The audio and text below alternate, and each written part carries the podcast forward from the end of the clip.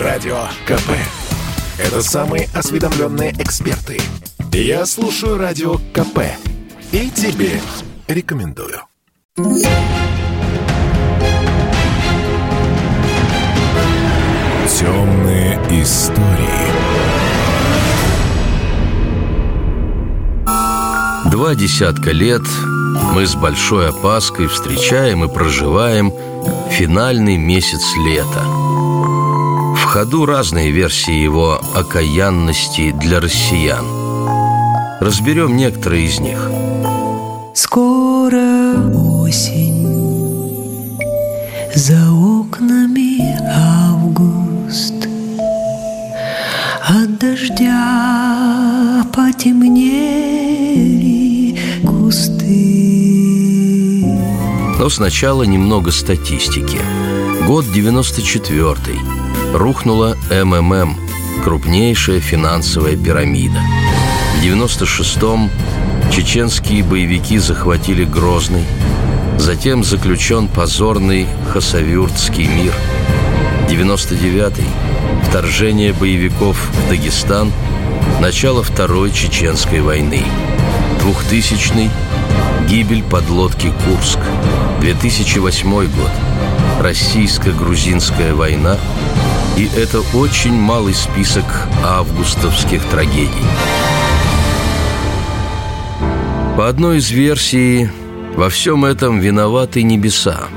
Точнее, несущийся с небес на землю метеорный поток Персеиды. Назван так потому, что низвергается со стороны созвездия Персея. Но это лишь видимость. На самом деле Персей не при делах. Дело об августовских катастрофах в случае доказательства вины небес – следовало бы шить комете Свифта Тутля. Каждое лето наша планета проходит сквозь ее длиннющий хвост, состоящий из мельчайших частиц льда, пыли, пород. Взлетая на огромной скорости в атмосферу Земли, они мгновенно сгорают, создавая иллюзию звездного дождя. Помните у Высоцкого? А с небосклона бесшумным дождем падали звезды. Падали они испокон веков, и горя мы не знали. Но в начале девяностых традиционные августовские ночные дожди вдруг превратились в настоящие ливни. Выходит, отсюда все беды российские, как пугают нас некоторые уфологи. Стали выяснять.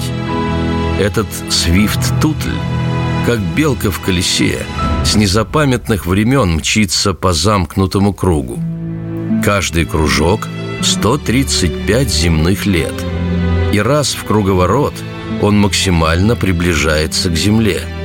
Последнее запланированное сближение произошло аккурат в тысяча девятьсот девяносто втором, что и вызвало усиление звездопадов.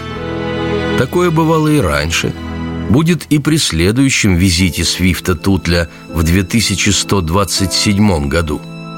Вот и вся мистика.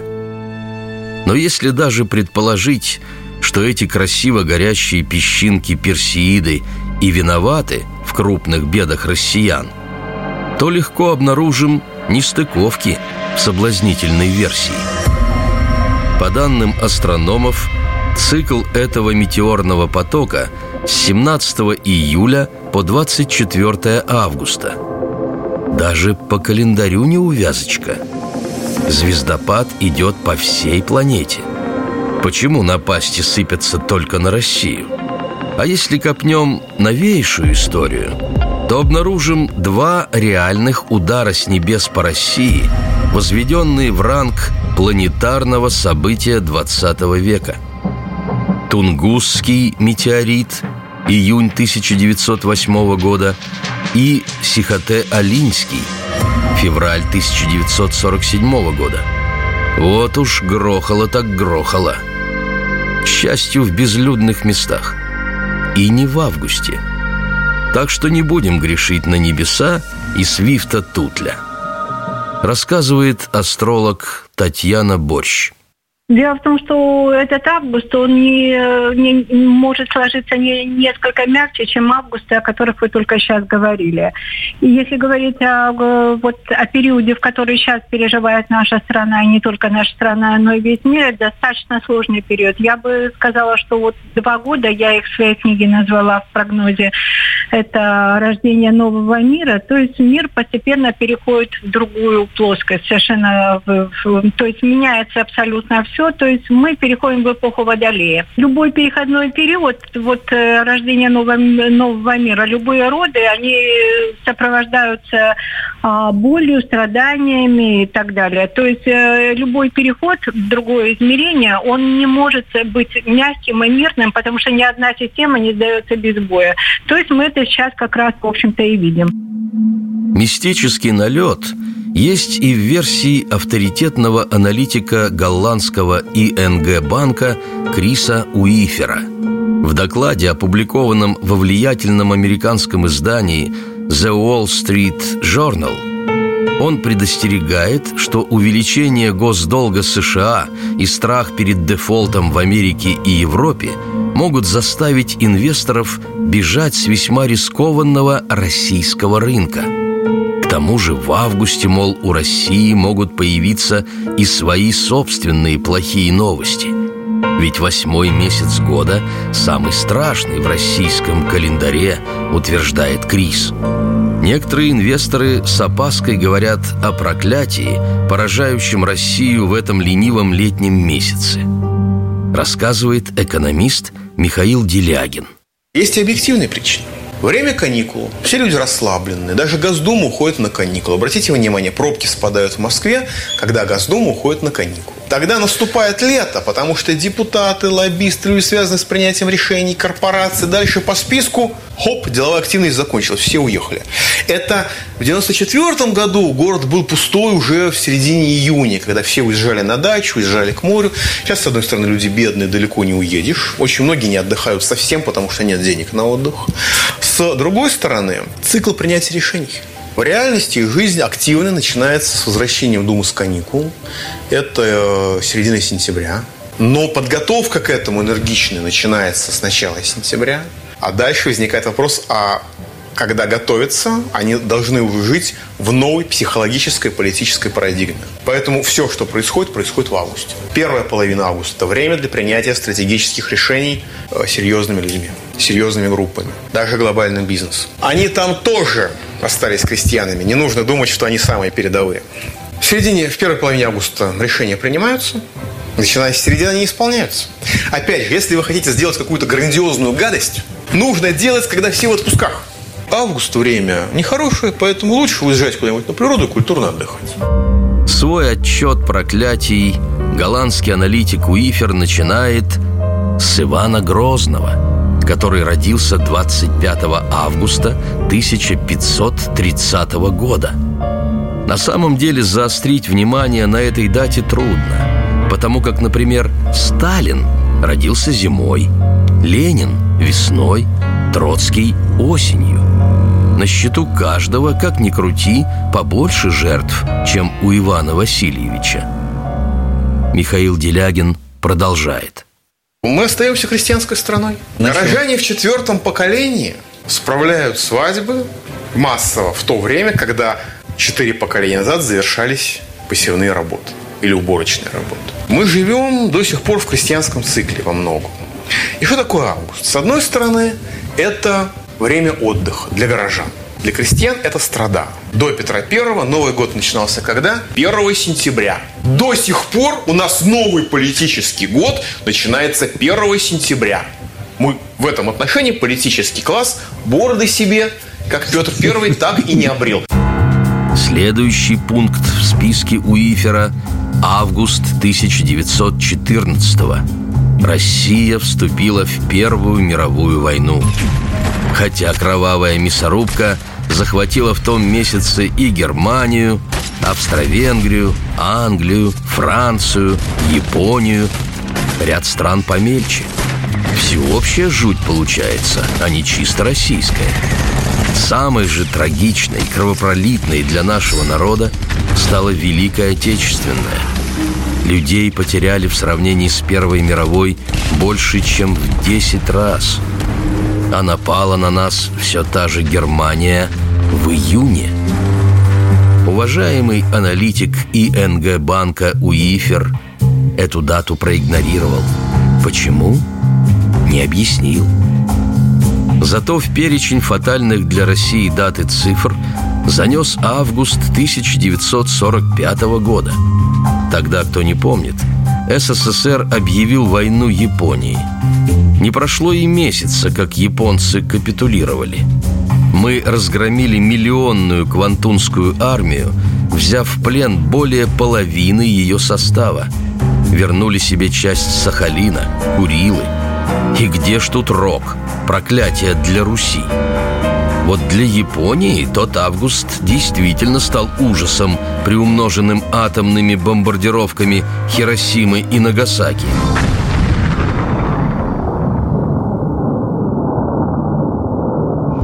Следующая роковая дата для русских, по мнению все того же авторитетного аналитика голландского ай эн джи-банка Криса Уифера, это август шестьдесят восьмого года.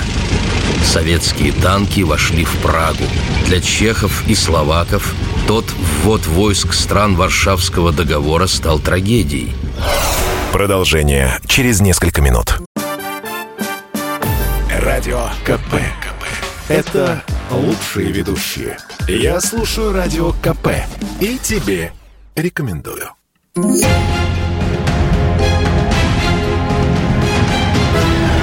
Темные истории. Два десятка лет мы с большой опаской встречаем и проживаем финальный месяц лета. В ходу разные версии его окаянности для россиян. Часть вторая. На август тысяча девятьсот тридцать шестого выпал первый из сталинских процессов, открывший, дескать, путь к террору в тридцать седьмом году. Следуя такой логике, можно любой месяц в любой стране объявить роковым, трагическим, проклятым. Возьмем апрель. Родился Ленин в тысяча восемьсот семидесятом. В апреле семнадцатого вождь вернулся в Питер, огласил свои апрельские тезисы, ставшие боевой программой по подготовке Октябрьской революции, и прощай, Российская империя. В апреле родился Гитлер, напавший в сорок первом на эс эс эс эр. На апрельском пленуме цэ ка в восемьдесят пятом новый генсек Горбачев провозгласил курс на перестройку, обернувшуюся катастрофой для самой партии и всей страны. Апрель восемьдесят шестого. Взрыв в Чернобыле, детонатор развала эс эс эс эр. В восемьдесят девятом затонула атомная подлодка «Комсомолец». В апреле девяносто восьмого премьером стал Кириенко. Россия со свистом помчалась к дефолту. Плюсуем авиакатастрофу под Смоленском, где в апреле две тысячи десятого погибли президент, высшие чины Польши. Это лишь то, что на слуху. А если тщательно порыться в интернете, исторических хрониках, можно много еще нарыть всякой жути. Добавляем метеоритные лириды и на голубом глазу стращаем народ роковым апрелем.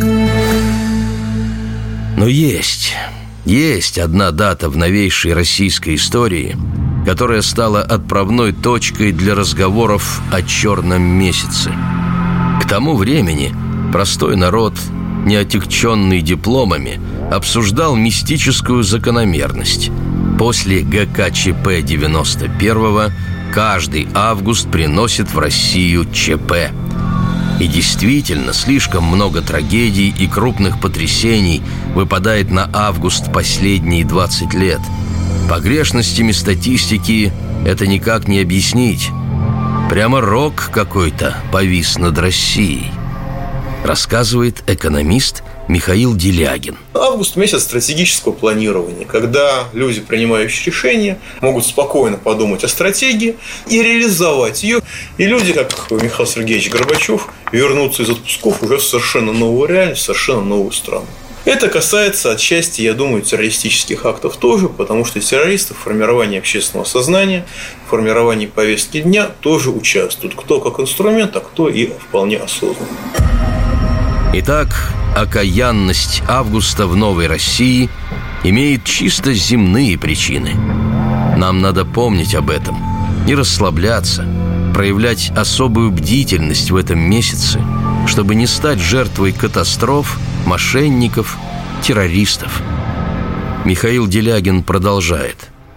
Август действительно является черным месяцем, но не нужно по этому поводу впадать в дополнительную истерику. У нас и так достаточно много стрессов. Просто отдыхая, держитесь за кошелек. Это не должно испортить нам с вами летний отдых, просто потому что другого отдыха у нас, скорее всего, и не будет. Кто хочет, тот может считать, что мистические обстоятельства реализуются сугубо объективным образом. В тысяча девятьсот пятнадцатом году Ахматова написала странное стихотворение. «Тот август, как желтое пламя, пробившееся сквозь дым, тот август поднялся над нами, как огненный серафим». Возможно, тонкая чувственная душа гениальной поэтессы предчувствовала беды, которые принесет ей этот месяц. Или просто сама напророчила, запрограммировала свою судьбу, кто знает. Но строки оказались вещими. В августе тысяча девятьсот восемнадцатого Ахматова развелась с мужем, поэтом, офицером, путешественником, ученым Николаем Гумилевым. двадцать шестого августа двадцать первого питерские чекисты расстреляли Гумилева, обвинив в подготовке офицерского заговора. В августе тридцать девятого Ахматовой сообщили приговор особого совещания при эн ка вэ дэ эс эс эс эр. Ее единственный сын, студент Лев Гумилев, осужден на пять лет лагерей норильских. Собирая теплые вещи сыну, она скажет Лидии Чуковской: «Август у меня всегда страшный месяц, всю жизнь». четырнадцатого августа сорок шестого знаменитое постановление Оргбюро цэ ка вэ ка пэ бэ о журналах «Звезда» и «Ленинград» стало жестоким приговором самой поэтессе. Ахматова является типичной представительницей чуждой нашему народу пустой безыдейной поэзии. Член Политбюро Жданов, чье имя позже будет носить Ленинградский университет, заявит в докладе: «Не то монахиня, не то блудница, а вернее блудница и монахиня, у которой блуд смешан с молитвой. Такова Ахматова с ее маленькой узкой личной жизнью, ничтожными переживаниями и религиозно-мистической эротикой. Ахматовская поэзия совершенно далека от народа». Ее тут же исключили из Союза писателей эс эс эс эр. Но это были еще не все напасти огненного серафима. двадцать шестого августа сорок девятого на ее глазах арестовали мужа, искусствоведа Николая Панина. Десять лет заполярных лагерей. В августе пятьдесят третьего появился надежды напиток целебный в тишине заполярных нар. После смерти Сталина объявили амнистию многим заключенным. Увы, Панин умер в тот август в лагере. На склоне лет Ахматова вынесет свой приговор августу. «Он и праведный, и лукавый, и всех месяцев он страшней. В каждом августе, Боже правый, столько праздников и смертей. Разрешение вина и елея, спас, успение, звездный свод. Вниз уводит, как та аллея, где остаток зари алеет, в беспредельный туман и лед, вверх, как лестница, он ведет». притворялся лесом волшебным, но своих он лишился чар, был надежды напитком целебным в тишине заполярных нар. А теперь ты, новое горе, душишь грудь мою, как удав, и грохочет черное море, изголовье мое разыскав. Марина Цветаева, наоборот, посвятила этому месяцу оптимистические стихи. Август – астры, август – звезды, август – грозди, винограда и рябины ржавой, август – полновесным, благосклонным, яблоком своим имперским, как дитя играешь, август, как ладонью гладишь сердце именем своим имперским, август – сердце, месяц поздних поцелуев, поздних роз и молний поздних, ливней звездных, август месяц ливней звездных. Уловка не помогла. В конце тридцатых поэтесса с семьей вернулась из Парижа в СССР. Им даже выделили дачу эн ка вэ дэ в Подмосковье. Ведь ее муж, белый офицер, литератор Сергей Эфрон, выполнял в эмиграции ответственные поручения чекистов. В августе тридцать девятого арестовали дочь Ариадну. Затем пришли за Эфроном. В августе сорок первого его расстреляли. тридцать первого августа сорок первого повесилась в Елабуге сама Марина Цветаева. Видно, в августе сбыться не может, что сбывается ранней весной, что сбывается ранней весной. Что на все это скажешь? Рациональные причины у всех трагедий в августе. Или наоборот, лучше все же ничего не планировать на этот месяц. Русский человек, как известно, суеверный. Может, не зря. Народ ведь ничего просто так не придумает.